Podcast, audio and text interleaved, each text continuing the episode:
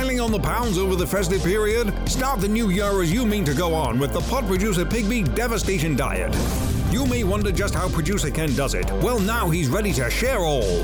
With booze, bad language, that all important protein, and a choice soundtrack of cutting edge podcasting, just watch the kilograms fall right off. Breakfast is six poached eggs, a glass of sherry, shouting shit into the toilet, and an episode of the Peggy Mount Calamity Hour. For lunch, it's a mayonnaise omelette, three pints of bitter, throwing some f***s at the bus queue around the corner from your bedsit, plus an episode of the Peggy Mount Calamity Hour. At tea time, it's an episode of the Peggy Mount Calamity Hour, a 14 inch deviled egg flan, a bottle of port of your choice, and yelling bastards into the backyard.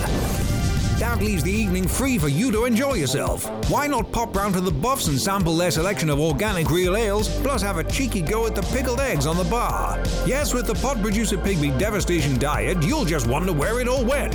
Make it your resolution to start experiencing life in lower resolution. Apply online today at PeggyMountPod.com. Encore on tonight's Christmatic Carnage. I think the bit I like best is with Chas going, The end? "Oh, I, I, can't find the words. I guess I ain't just I, I just ain't got it. And you're like, well, you know, given that on this particular track, you've rhymed easy with the word easy, and then you've rhymed anything with anything. Yeah, I think you might be onto something there, Chas. Put it down. This guy doesn't know what's happening. He's like Chic Murray. He's just been thrown in and just like fucking sit there and sing. the audience Sing. are at, the audience are at best behind and around him. They're not in front of him because of the way the He's Lennie studio's set Peters, out. not Michael Flatley. For God's sake.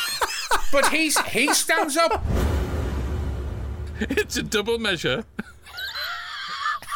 of. Exit stage left.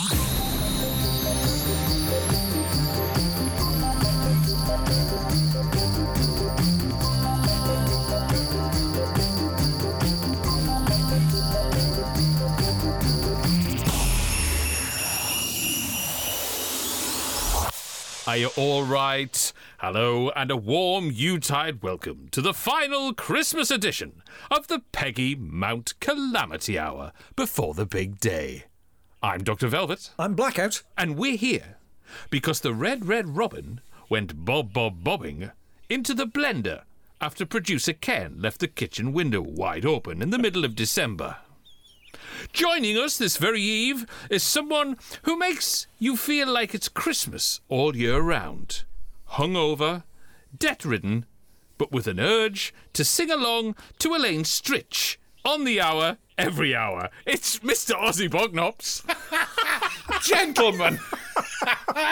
and do you know the only thing that's missing is the paper cut from the paper hat out the cracker? Other than that, There you go. That's me to There a you T. go.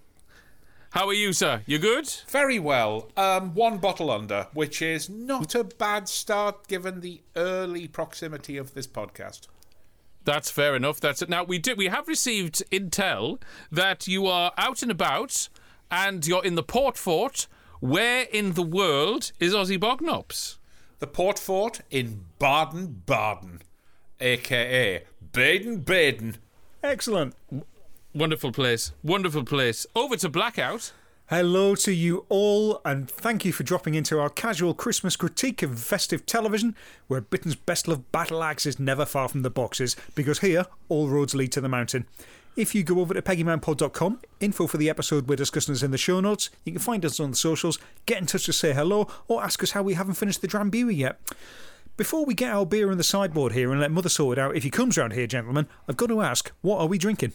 I mean, it's Christmas, and you'll notice I am consuming my drink in a glass with a denim covered sleeve. Nice. There you go. You, you see, you see that? Uh-huh. You see it? Do you Yes. like it? Yes. Yeah, yeah, yeah. Yes. Denim covered sleeve. Right. I am drinking a shaken, not stirred Stevens. Beautiful. Okay. Yep.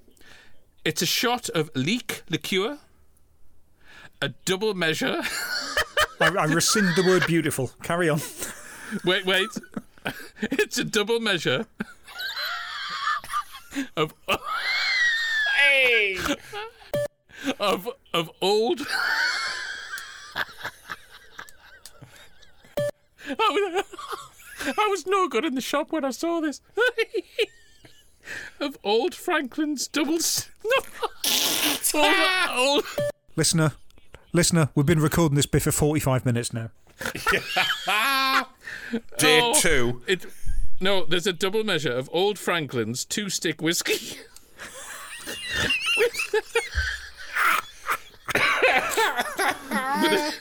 When you say a With a double measure, you mean two fingers, right? yeah, absolutely. Every time. With a splash of lime and a sprinkle of chalk dust. There, anyway, there we have it. There we ta- have it. Anyway, it tastes like arse. Mr. Bognops? Port. have you just smashed the glass?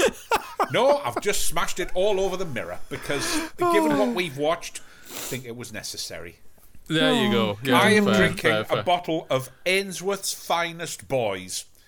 It's a really lovely port in a Fair storm. play.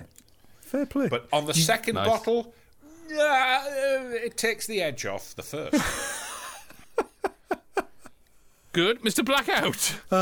I have got a can of Christmas Tart by the Amundsen Brewery in Oslo. Now, the infobolic says it's a choco orange ginger cinnamon tart ultra pastry stout. But it also says that it's 12.5% alcohol. So the end of term party starts right here. God Almighty. Yeah, you've got two cans of that. There's two cans sitting on the desk, right? Hmm. I don't think you'll get through all that. Tasting it, yeah, I'm not sure if I'm going to get through one. Jesus. yes. Fair enough. Well, it's like treacle mixed with toilet cleaner. But it's open now, so I've got to finish it. There you go. I drank egg once. Anyway, on to tonight's festive jamboree.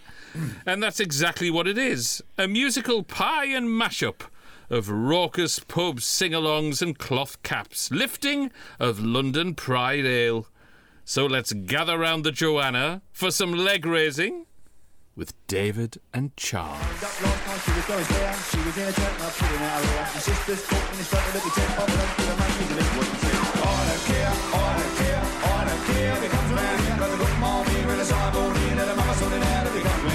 Chas and Dave's Christmas Knees Up was a one off TV special centred around the titular Close Harmony Rockney Trio, because let's not forget their drummer Mick. It was produced by London Weekend Television, directed by Alistair Macmillan, and aired at 9.30 on Christmas Day 1982, a Saturday night right across the ITV network. Filmed in a studio facsimile of the roomiest East End boozer you've ever been in, this televised soiree showcases a handful of their hits at the time, as well as guest appearances from Jimmy Cricket and Cosmotheka, and onstage collaborations with Lennie Peters, Albert Lee, and Eric Clapton. All of this is performed to an audience of Albert Square background artists interwoven with the set, who've been on the Brown and Bitter and Jelly Deal so long that they're poised to run the party through to 12th night.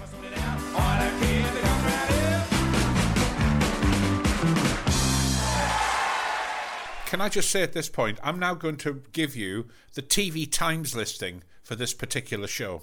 Quote, Go on, go on. Taking advantage of Chas and Dave's run of hit records such as Gertrude, Rabbit Rabbit, Sideboard Song, and White Christmas, LWT placed the two Cockney entertainers in their natural environment by building a full size replica East End pub in Studio One, even supplying real alcohol and a jubilant crowd of real East Enders for what was to become a very lively Christmas special. Well, I'll take you back to your first point. Yeah. Sorry, sorry, no, your first. I'll take you back to their first point. Where's that? Taken advantage of. They list four songs. Mind they only play one of them here. Exactly. Yeah. exactly. I am I am very, very thankful they didn't play Rabbit Rabbit, mind you. Is that not a favourite of yours? Uh, no, my God, no. Uh, I'll tell you why. Not that it's a bad song. It was overplayed, for the love of God, Yeah, that's right. uh, f- for a while, because I think it was number one. I think it got number one. And, um, yeah, it just, um, Well, I mean- every time Chas and Davis mentioned, someone thought, oh, as soon as, oh, let's put Rabbit Rabbit on. We also got to bear in mind that, that. Rabbit itself is like a borderline novelty record. The rest Yeah, of their stuff was. is their sound, but Rabbit is really the one that just ramps it all up to 10. So, yeah, Yeah. fair. Yeah, yeah. Now, does anyone have any memories of this particular program? I personally do not. I remember being Chas and Dave very much being a thing. Yeah, yeah. Back in the back in the early eighties, obviously. Uh, similar. I didn't watch this. Ozzy? I didn't watch this, but all I remember is was it not around this time that they achieved one of the best accolades of all, which is the two Ronnies ripped them off? Yes, absolutely. Yes, around that time, Fair, fair. certainly. Yeah, You know you've made it when that happens. Absolutely. So let's get into it. We kick off with a sideboard song. I'm in. I am in. Uh-huh, I love this track. Brilliant. Brilliant. You know, they set the scene visually. Uh, it's set in a pub, as we've established. I love, I love that establishing shot where the show title is vinyl on at the glass door, and they just pull out Yep. from that and bang you into the show. Beautiful, landing on Yeah. all four wheels. Yeah, yeah, yeah, yeah. Absolutely. Um, set in a pub, as, we, as I say, we've established. We look at all the people sitting round, clapping, some dancing. Yes, a lot of pogoing Burks, by the look of things, to me. Uh, uh, yes. Now, yes. now, there's a lot of crowd watching in this. Listener, you know this. You know what we're like. Let's get this out of the way early doors. That blonde woman in the baggy white sweater is going to have a fucking seizure. Yes, she is. Yes, indeed. Everyone else on set is managing to clap their hands without needing three foot of space around them. She's clearly trying to drown out the band. yes. She really is. That that lady that you mentioned, the wannabe Barbara Windsor at the back. Yep. Um, God bless her. can I ask what in the name of Colombian marching powder has she consumed in the shithouse? Because yeah, I'll tell yeah. you what, God Almighty. I'll tell you. I'll tell you what it was. It was Persil. Because I'll tell you something else. There's a woman sitting behind uh, Mr. Charles who clearly has never drunk liquid before. Because she does that thing where, you know, you see people in an advert and they take like a millimetre bite off a chocolate bar and their gob's full. Well, this Yeah. woman Yeah, sort yeah, of yeah. raises the pint glass to her lips and that's as far as it gets. Then she puts it down and she sort of looks smilingly like, "Haven't I had just a massive drink?" The beer, ha- the liquid hasn't moved in the fucking glass. Well, no, that's No. because you, you remember on the old um, Paddington animated series where Paddington was an actual three dimensional model and everyone else was just like a paper cutout. yeah, Half the people in here are just made of cardboard. yes, they are. She can't yes, drink. This is How- true. Actually, yes, they're quite two dimensional. Quite two dimensional. Especially the bloke in the white cap at the beginning. He looks. Yep. He is basically um uh oh what the fuck's the name of it? He is basically a bull terrier in human form. Yes, he's solid. There are so many gangsters in this. Ah, I'm glad you mentioned that because far be it for me to judge, but a quick scan of the audience would suggest that the Kray twins would not be out of place in this bar. Correct. What a collection of people. Correct. What a collection of people. I'll tell you something. I reckon there's a small um, orange crate by the door which is full of guns and knives. Simply. yes, without a doubt. And and it's a celebrity hangout. There are some lucky likelies. They I really are. Yes, indeed. I love how Albert Lee and Eric Clapton are sitting just behind Chas having a pint. Uh, what I like is that they're low enough down in the shot that they're not on screen every 10 seconds. You just think, Yes. is, that Eric, is that Eric Clapton? Oh, okay. Yeah. Oh, Now, well, not only that though, we have we have Annie Walker and Deirdre Barlow from Coronation Street in this. we also appear to have Harold Bishop from Neighbours as well. Yes. Yes. Yes. Yes. Again, gangster. And also, there's some clear offcuts from the fucking good old days because they're clearly on I don't know the lyrics duty, and they're Yes. the Oh, ones hell that yeah. Alistair McMillan concentrates on so often. Hell yes. Hell yes. In, not just the people themselves, but every bad fashion choice from the late 70s and early 80s is here. And one woman appears to be wearing all of them. It's it's a beautiful snapshot. It is. The authenticity is stunning in terms of creating a typical cockerney boozer. Yes. Um, it's it's tremendous. The camera work itself is engineered to be raw and natural. And you know what?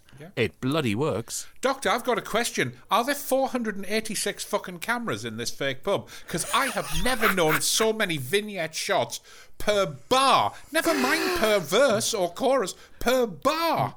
Well guessed. It's 484. Ah, okay, right. I do like it when they'll quickly cut to one of the, like an audience member who's just in the middle of a conversation during a song, and the editor's like, it stays in.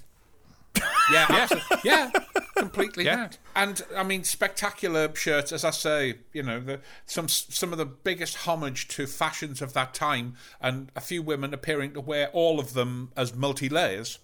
Um, Most Yeah. of them standing behind, ladies and gentlemen, the world's grinniest drummer, Mr. Michael Burton.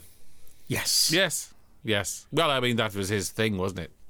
Indeed, absolutely, in his hat. In fact, I thought that the when I first saw this as a choice for us to watch on the proprietary streaming site, I thought there was a Chas and Dave show that featured the Barron Knights, and they did a piss take of Chas and Dave, and the Right. chorus was "Cause we are Chas and we are Dave and Mickey Burt was on the drums," and I thought that was going to happen. Sadly, disappointed again. The grief. Yeah. Anyway, we do get the uh, the sideboard song, of course. We do. And then we get a great introduction, a fabulous introduction, where it's quite clear that um, Dave has never actually listened to or been to any other country and only knows two places because Chas wrote them into the verse of the fucking song. Thank you so much. Ken, can you play the clip? Right, and there's been a lot of songs written about uh, Californian girls and uh, Deutsche girls and all that. Has there, Dave? Care to name them for us? No, no, not all of the songs, just some of them, just all of the lot of the songs. I tell you, I'll start you off, Dave. California Girls by the Beach Boys and Deutsche Girls by Adam and the Ants. What are the others, Dave? What are these other lot of songs about California Girls and Deutsche Girls of which you speak? It's all right, Dave. I'll wait. Jesus. Now, in the subject of fashion, we've we've probably been sort of looking at the birds during the songs. However, there were two gentlemen in this song that really set my heart beating too fast that I had to start watching it sh- through me fucking fingers. There was one bloke standing behind Chas wearing a sm- he was smoking, wearing a beautiful brown spotty shirt. Yes, yes. beautiful. Yes. But the one that scared me the fucking most is the guy with the rectangular head positively fucking glaring at Dave. Glaring at him. The head glands are going like you'd never believe. It's like they fucking filmed this in Wandsworth. It's just. It's true. It's so true. Speaking in the audience here of Rough and Ready Cockneys, um, there's a young lady with dark hair and a black outfit, and a blonde one in a pink dress. Probably they're probably both in their early twenties. You know for a fact that they were on their way to Top of the Pops when the floor Yes. manager had just pulled them in here and made sure that they were in every other shot. Yes, Yeah. true. Just give it a bit of pow. There you go. You stand there. And speaking of terrible fashion choices, ladies and gentlemen, Jimmy Cricket. Oh, now here. I got annoyed here. Now go now. We haven't compared notes, listener. I'm curious as to where we're all going to come out on this bit. Jimmy Cricket, you know, you know Jimmy Cricket, the comedian. He's on next. So a bit of a break in the music, got a bit of variety going on, bit of comedy. You know the one. Come here, all of that. Yeah. When I was a kid, when I was a kid, Yeah. you didn't mind Jimmy Cricket. Of course, you didn't mind Jimmy Cricket. Agreed. I like Christmas. I think we should have it every year. Hey, man, fuck off. See, I, see, see, I don't mind that. Yeah. I, I don't- in under the circumstances, I don't mind that at all. I sat through that act wondering how, in the name of arse, he got work on television. Well, I know, I know. After Liz Doctor, Dawn, there is a point here. There is a point, which is his TV series were written by Eddie Braben, Mr. See- Morecambe and Wise. This this baffles me completely. Well, all right. they weren't written by Eddie Braben. They were pulled out of Eddie Braben's bin. But this isn't Eddie, Yes. Eddie Braben repertoire. This is clearly Panto stuff. Yes, yes, it is. Now, this is my point. I didn't mind him as a kid, but that's it. He's the man is a child's party entertainer. Yeah, I totally agreed with that. Absolutely. Do I get the feeling that um, the laughter button and applause buttons have been both deployed here? It just feels like all of a sudden the laughter is quite loud and unusually for London Weekend Television, not compressed to fuck. Well, bear in mind their crowd within that pub. That you don't see like an extra seated audience. Uh, I would imagine their mic setup isn't correct for picking up laughter the way it is, you know, because basically you're not trying to hear the audience the rest of the night. So I don't think they're mic'd up properly. So yeah, I would imagine there's going to be some dropped in there. If you're trying to infer that the laughter within the studio wasn't that loud, um, no, I mean it. You know, there was a, there was a bit of a, la- a bit of giggling going on. There was a, a decent reception to Jimmy Cricket, but that's because they've all been clattered on fucking lager Indeed. since To the one point. o'clock in the afternoon. to the point that even I found myself questioning um, Mr. Cricket's accent, particularly when he shouted about somebody. There was there were shites out the window. Now I know it was shouts. You know it was shouts, listener. But unfortunately, 51 year old Bognops is starting to think, okay, maybe there was more to this than we knew. Well, yeah, maybe. Right, About I'm going to swim. I'm going to swim against the tide on this. I know that cricket has come in for a bit of stick round this parish, especially with the Liz Dawn debacle. I think he's fucking good on this. The best bit for me is that yeah, it's completely family-friendly material. I don't think it feels too out of place. Bear in mind it's set in a pub and it's airing at quarter to ten. He could easily have taken it. Well, another comedian would easily have taken it elsewhere. He's just done this act, and right, Ken, play the other clip. This little Italian came up. He said, uh, a chimera. He said, could you tell me the way to get to the next floor? I said, escalator. He said, I don't want an escalator. I want to know now. I think that's a fucking solid joke. Fair play to the man. To be fair, yes, that's a nice play on words. Yes, that's fair. But it was clear to me that they just wanted him off sharpish because it was almost like the Oscars. They simply played his music and he just reacted, oh, is that the fucking end of it? Is that, do I have to get off now? Is that it? Yep, yep. It's got a tight four. However, brace yourself. Because, because, because, ladies go. and gentlemen, ladies and gentlemen, Mr. Lennie Peters. Lord help Jesus. I've wasted it. So help me, Jesus. I know what I am. Lennie Peters. Yeah. Lennie The Peters. Lennie Peters. Minus Lee. He doesn't know, but minus Lee. He has no idea. He's had a beautiful perm since the 70s. I had to look up who this was. Oh, I Right. knew. See, I, knew. didn't know that Lennie Peters was Peters and Lee. I Yeah, just see this yeah. guy who's a crossover between Cockney Wanker from Viz and the baddie from an early Guy Ritchie flick. yes, yes. He's wearing a cardigan which looks like the opening frames of the Rainbow title sequence, and enough gold to finance a revolution in a, a developing country. Now, I thought that he appeared to have a fucking Star Trek phaser on his finger. I have never in my life seen Elizabeth Welsh jewellery like that. My God. The man is incredible. This is it. There's a, there's a fucking knife comes out of that. He was so wholesome in Peters and Lee. Here he looks like a man who will cut you right up, you slag. He's, he's bitter about the divorce. His, his Oh, God, hair yeah. is permed with the same acid that he'll use to dispose of your body. And of course, we then discover that he joins Chas and Dave for a song. And well, hang only- on, hang on, hang on. Before we get to that, I have things about I have things about Lennie Peters that we've on. not yet discussed. Come Okay. on. We are ignoring the grey slack. The um Yeah. the concrete grey slack. The concrete grey slack, the medallion combo with collared stretch knitwear accompaniment, Yep. and as you say, yes, his voice. His voice is like hitting an empty metal barrel with a Mel hammer. Yes. It's Yeah. Yeah. and he sings a song called Why Me Lord. And the whole audience off mic goes, Why'd you fucking think? He appears to join Charles and Dave and appears not only to have the bubble perm and the very fine uh, knitwear and the concrete grey slack, but he appears to have two fucking anvils for legs. what Do you remember fucking tap dance? Well, I would like to have seen him. I mean, it's like when he finishes the song, at least Stevie Wonder acknowledged in the direction of the applause. This guy doesn't know what's happening. He's like Chic Murray. He's just been thrown in and just like fucking sit there and sing. The audience Sing. are at, the audience are at best behind and around him. They're not in front of him because of the way the he's Lennie studio's set Peters, out. not Michael Flatley. For God's sake. But he's he stands up. I didn't make him stand up. He fucking stands up. And then he says, "Let's see you clapping."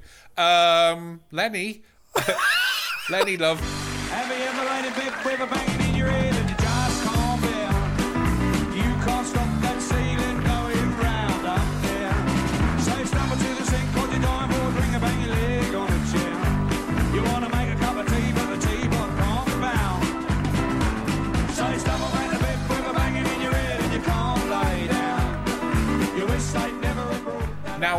I always thought this was called the Hangover song, and then I thought it was called "It's Got to Stop." This is a song that's essentially made up of about 278 titles. It's actually called "Banging in Your Head." That's right. It's a song about having a crushing hangover, so it's custom fucking written for this podcast. Isn't it? Indeed. In fact, this should be there should be the new title music. Indeed. And Mick doing the Phil Collins fill, which is the only one he ever does.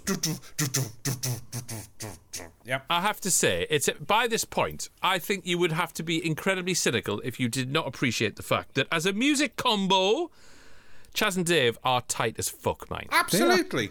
Absolutely. Totally with you on that. This is the thing across all of it. They've always been like a really broad target for taking the piss out of.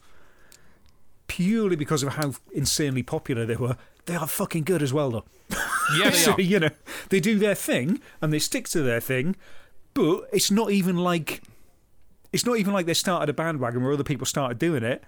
Everyone else is looking at Chas and Dave going, "No, they're the best at that. We there's no point even trying to fucking emulate it. Let them do it." Status quo syndrome. Talking about confidence. The 1980s were. We weren't. You talked about confidence. You... Speaking of confidence, the 1980s was a was a decade of uh, a melting pot of fashion tastes. Yeah. Yes, it One was. thing I would not expect to see is a Pink Panther wafer coloured button over shirt. And I would definitely not expect to see it on a rock guitarist. Ladies and gentlemen, Albert Lee.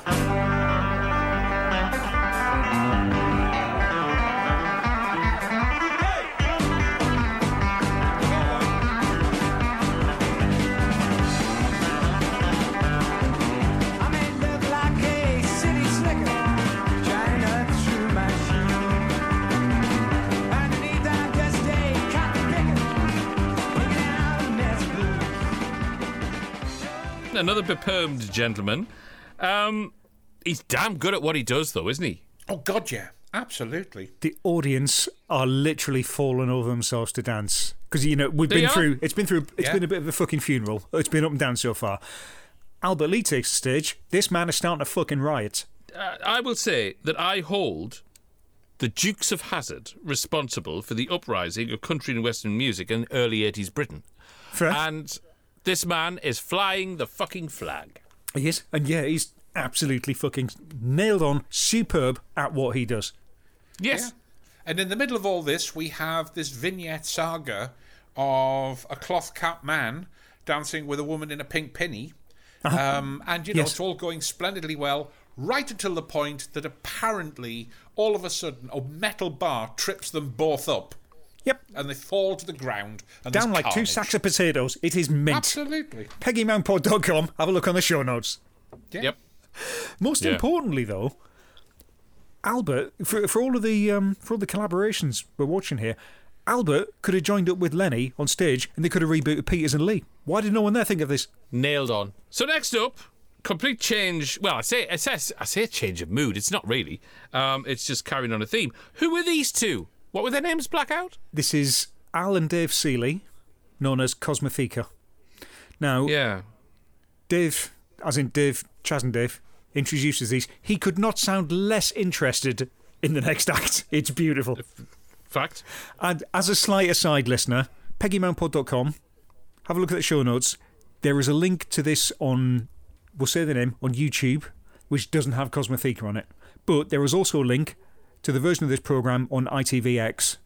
Much better quality, and it's got Cosmotheka in it. There we go. Basically, they're how can I describe them? They're like a stereo Richard Digance on ketamine. Mm-hmm. Yeah. Yeah, yeah, that's 100%. Don't do it again, Matilda. Yeah. So again, they've got the harmony thing going. They've got definitely got the humour thing going. It's more, it's more sort of humorous than you know Chas and Dave. You can have a smile at them, but they're actually doing jokes in this song. Um, yeah. I think they're magnificent at what they do. I don't think they're right for this show. Correct. The pair of them, they're so tight, they are incredible to watch. Uh, Yes. Again, bearing in mind how far away they are from the microphones, the floor manager is just like, if someone coughs over the other side, we're getting that as well. and this I song, think they'd be more at home on BBC Radio 4. That's fair enough, yeah. See this this song, Don't Do It Again, Matilda, it dovetails so well with banging in your head. I can see why they were booked for this. Mm-hmm. But the rest of the evening is like bawdy pub humour. Cosmotheka are more of a saucy postcard. It f- Yes. You know what? Yeah. It feels like they should be playing castles in Stanley. There's a localised reference for you. There you go. And yeah, it's weird because I think Jimmy Cricket works fine here, and he's he's the stand-up version of Cosmotheka. So there we go. You know. Yeah, they used to have songs like "I Did What I Could with My Gas Mask and Stick." And uh, what a mouth, and lots of kind of music hall songs. But as you say, more sort of cheeky postcard than um, Richard Digance. Yeah, I'm gonna have to get onto the uh, onto the Apple's music and check this out. No, producer Ken's got a LP in the you know the cabinet down the corridor. Oh, beautiful. Have a look. Next time you go to the shit house. Yeah. On the right. It's there. Moving on. Back to Chas and Dave. Ain't no pleasing you. Let's just drop the mood a little bit. Let's just calm us all right the fuck down. That, that- yes, correct. Yes.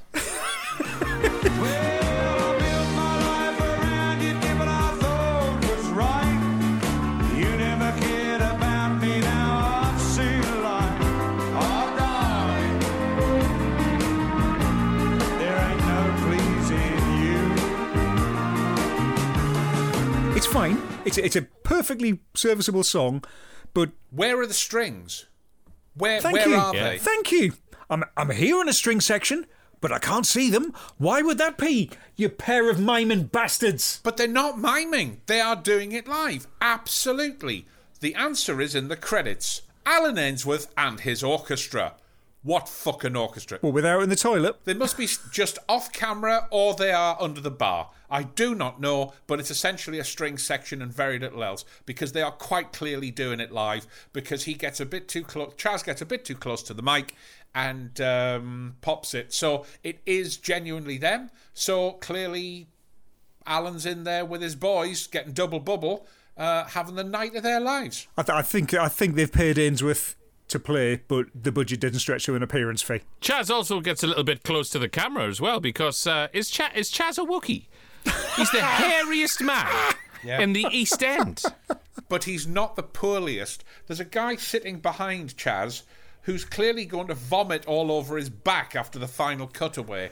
It's just, you can see the cheeks start to go, and I think, this is it, the first one of the night. Thank you. You know what I was about to much, say? You know that if you're in there with them, Chas, Dave, and Mick together just smell of cigarettes and eels.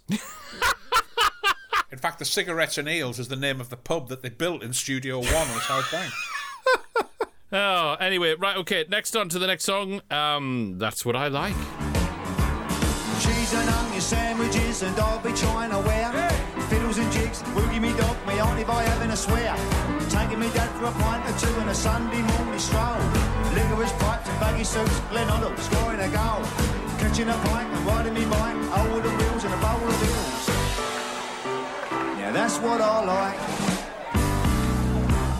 That's what I like Yeah. Essentially, this is 40 years later, this is Gammons on Twitter.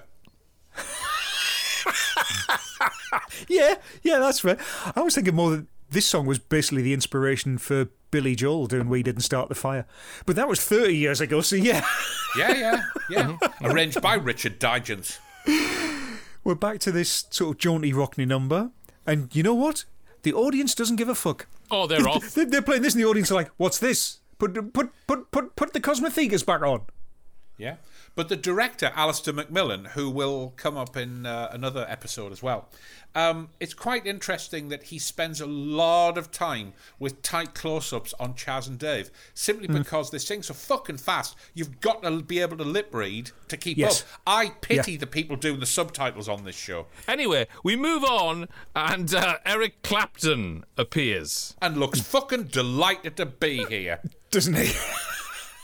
That man does not want to be there. He does not want to be there. and yet the crowd are f- on fucking fire again. oh, they go ballistic. it turns out that the one thing that Chas and Dave's audience really can't stand is Chas and Dave. yes. Yeah. yes. Beyond, oh, do the Gertrude one, do the Gertrude one again, do the sideboard thing. None of this other shit. They're there shite. for grog. They're Yeah, there for the grog. Yeah. Yeah. they really are.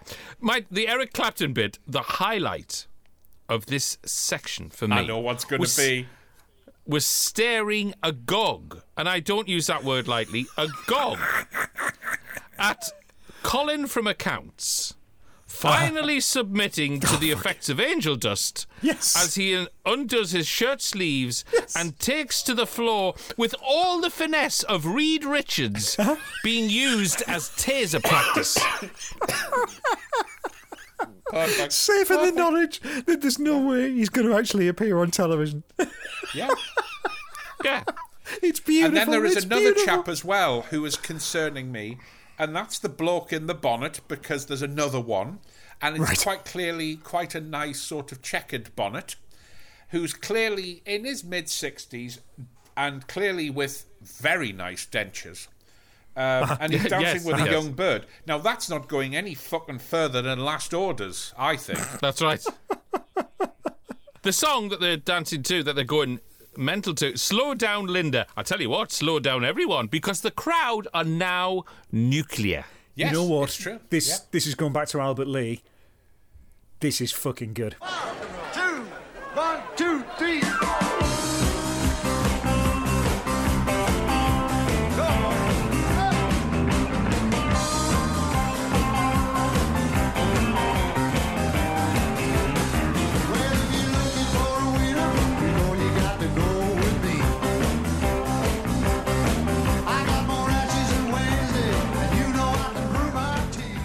Clapton's not really my bag, but this is like unironically timeless rock and roll. This is excellent stuff. Yeah, Yeah. I, I agree, and, and I do not like Clapton, but this captured a moment. This I was good. just love the artistry of those two guitarists. There's abs- they dovetail so beautifully. You know, Yeah. it's almost like instinct leads them. I'll do this solo. I'll do this solo. And sometimes they only play like four notes in a phrase, but it's Yeah. vocal and it's gorgeous and it's musical. It's not just Yeah. junka junka junka junka. It's proper serious musicianship, and that's And again- It is. that's that's the best thing on the stage at that point. And again, you know that just out of shot, Chas and Dave are miming to each other. Who fucking booked these? Ah, Yep. yeah. And and, Ed And then- eyes is going. I was playing fucking Wembley last night. yeah, yeah, absolutely. Right, what? What? While we're on, did, did we say this was Studio One? Yeah. Because I'm watching this bit and I'm like, where is this taking place? I know it's not a pub, right? Mm-hmm. But there's this like curved supporting archway up behind the band, right? And they're on this like raised dais. And where you've got the main dance floor down in the front, I swear to God, this set is Jabba the Hutt's throne room repurposed. Yes, Now, bear in mind, they filmed Return of the Jedi over in Elstree six months earlier. I'm entirely serious. Plus, Albert Lee, his, his pink shirt, his crossover shirt that you mentioned, it's like the one that Han, Han Solo's got on when he comes out of the carbonite. this is so. uh, What you're saying is this is Jedi, the alternate version. Kind of, yeah. This is like the, the Jedi Rocks number in Yes. Return of the Jedi, the extended version of that. Mainly, I just love the thought that there's a fucking Rancor downstairs. See, I took it from another perspective. I thought, okay, 1982, very cold, uh, unemployment. Um, have you got any set chicken spare? I have got this set from a film. I don't know. I mean, we only saw it for like 15 fucking minutes in the film, but uh, it's gone if you want it. I'll have it and I'll turn it into a boozer. Yes. Yeah, fair. Anyway, we move on to a slow dance from Clapton and the gang uh, because things have got way, way out of hand here. Now, the cutaways to the crowd are beautiful because we, we are introduced to the audience holding their own most unlikely couple competition while the song plays. Absolutely. Well, yes. Yes. There are people dancing together who you know would never even smile at one another in the street in normal circumstances. But you know what? I like this. That's, that's the power of the East End. It, it is. I had to drop my cynicism at this point. Uh, for a brief nanosecond, obviously. This is the thing, right? If Chas and Dave had done this song, it'd bring everything to a fucking halt. Clapton does it. Everyone's swaying and sing along and Yeah, yeah. snogging. I tell you what, Eric is not getting any more phone calls to help out, is he? Not at all. Nah. From ITV, ever. And it's as if, it's as if Chas and Dave have gone, well, we can do that. So they move on to the next song, which is Wish I Could Write a Love Song. God Almighty, what a come down. yes. Horse shit. Horse What a shit. come Yeah, down. again, this is it. It's like they're trying to capitalise on the, uh, on the, you know, the the Lincoln Arms, the sing along atmosphere. Yeah, yeah, yeah. Yeah. In the opening bars of Wish That I Could Write a Love Song, you literally see the audience going to sit down. They do not give a fuck. Indeed. The seriously folks song, as I would call it, the one where the well polished entertainer would pull at the bow tie, sit, hang one cheek on a stool in a uh-huh. spotlight with a lavish orchestra. And the Yes. trouble is, Chas and Dave appear to have ABBA syndrome because there's eight tunes in this song. Seriously, this is the thing. I was going to say it doesn't help that the song changes keys more time than a fucking amnesiac locksmith. Yes. It's fucking Yeah. insane. Yes. There's nothing to sing along to, man. Do the song. I almost get the impression that Chas woke up one morning and said, Dave, Dave, Dave, I've just invented E fucking major. Get it in a song. but we only play songs in C, Chas. No, no, no. It's got to have E in it. E, E, E. Are you listening to us? E, E major. Be done. More like be fucked. Anyway, Mind you, Ainsworth's imaginary string section's back for this. It is, because they had to get the value. So, Because they were about to do, I think it was an audience with Tony Benn in the other studio. So that was. and again, this is where the other thing comes back. There are harmonies running in parts of this song where Dave is nowhere near the fucking microphone. Yeah. yeah. This is this is Yeah. Terry just out of shot, press and play. This is Yes. in harmony or thirds, as musicians call it. But it's the thing you said before, Doctor. It's status quo syndrome. If it ain't broke and it works and it's your style and it can only you will be the best at your style. I'm not going to argue with it. I think it's great. yeah, yeah. Yeah, Just don't yeah. like this Yeah. song. I think the bit I like best is Chas going, The oh. I, I, I can't find the words. I guess I ain't just I, I just ain't got it.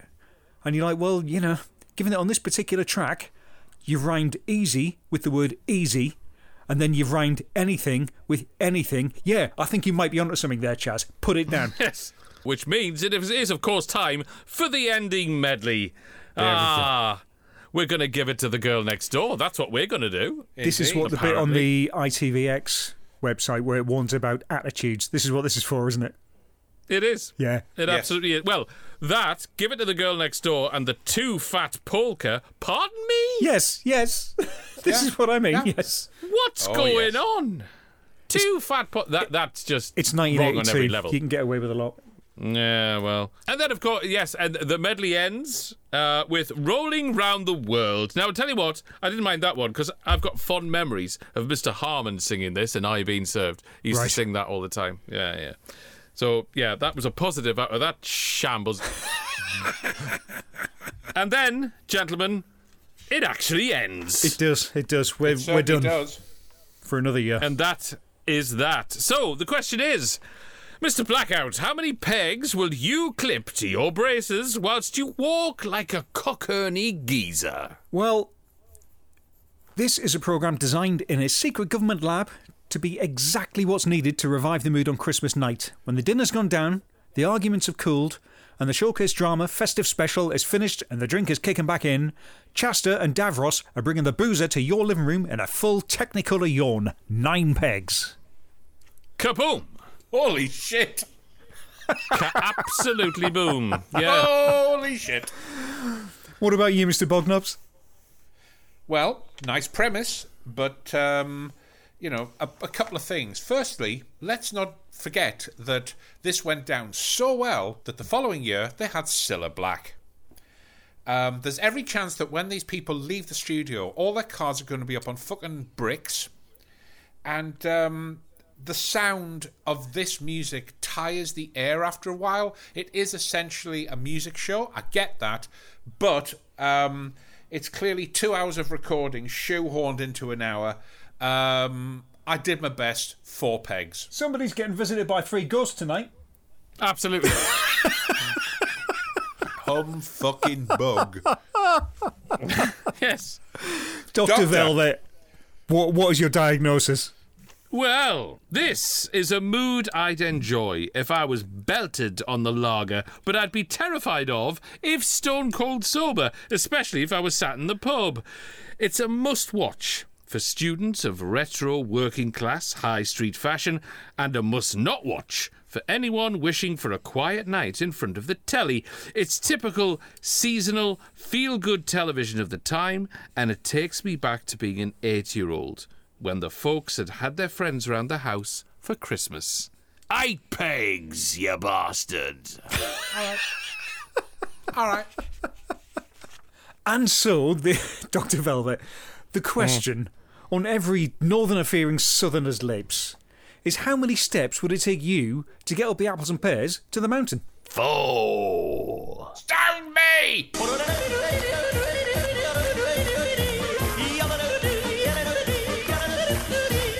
Pianoist Chas Hodges appeared in an episode of The Life of Rock with Brian Pern alongside Rick Wakeman, who rocked up in a 1988 episode of Hale and Pace that also featured Ainsley Harriott, who starred in an episode of Red Dwarf next to Hugh Quarshie, who barked his way through A Dream of Dracula with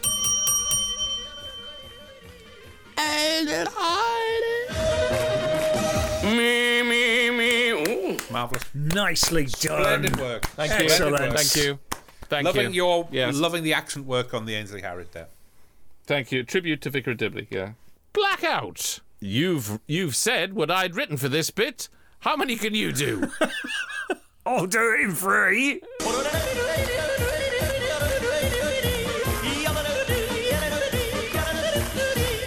Drummerist Mickey Burt appeared in an episode of 1989 Sketchpad under the auspices of Bobby Davro, who was part of an audience with Des O'Connor alongside Lulu, who sat on Terence Wogan's sofa in 1986 alongside Peggy Mount. Me, me, me. Oh. Matchless. Matchless. Wonderfully done. Wonderfully done. The Bognops. Oh, fucking blimey, mate! Two.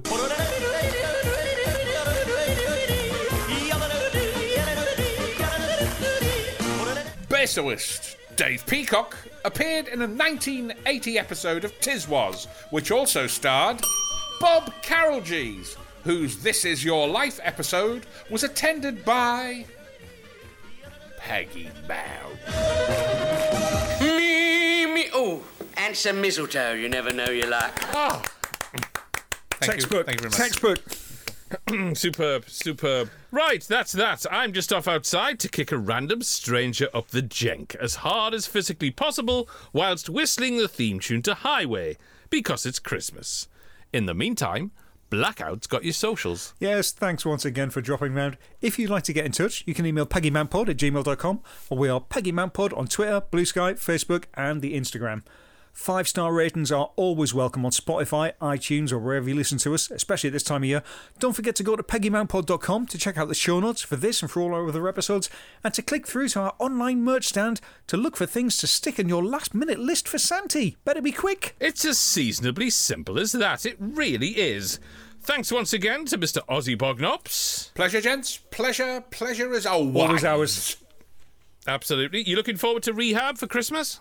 Oh, absolutely. I never drink anything else. Excellent. Good. We'll be back with our usual Hogmanay bag of vintage TV sarcasm on New Year's Eve. But until then, from all of us here at the Peggy Mount Calamity Hour, have an immaculate Christmas, and wherever you spend it, Keep mounting.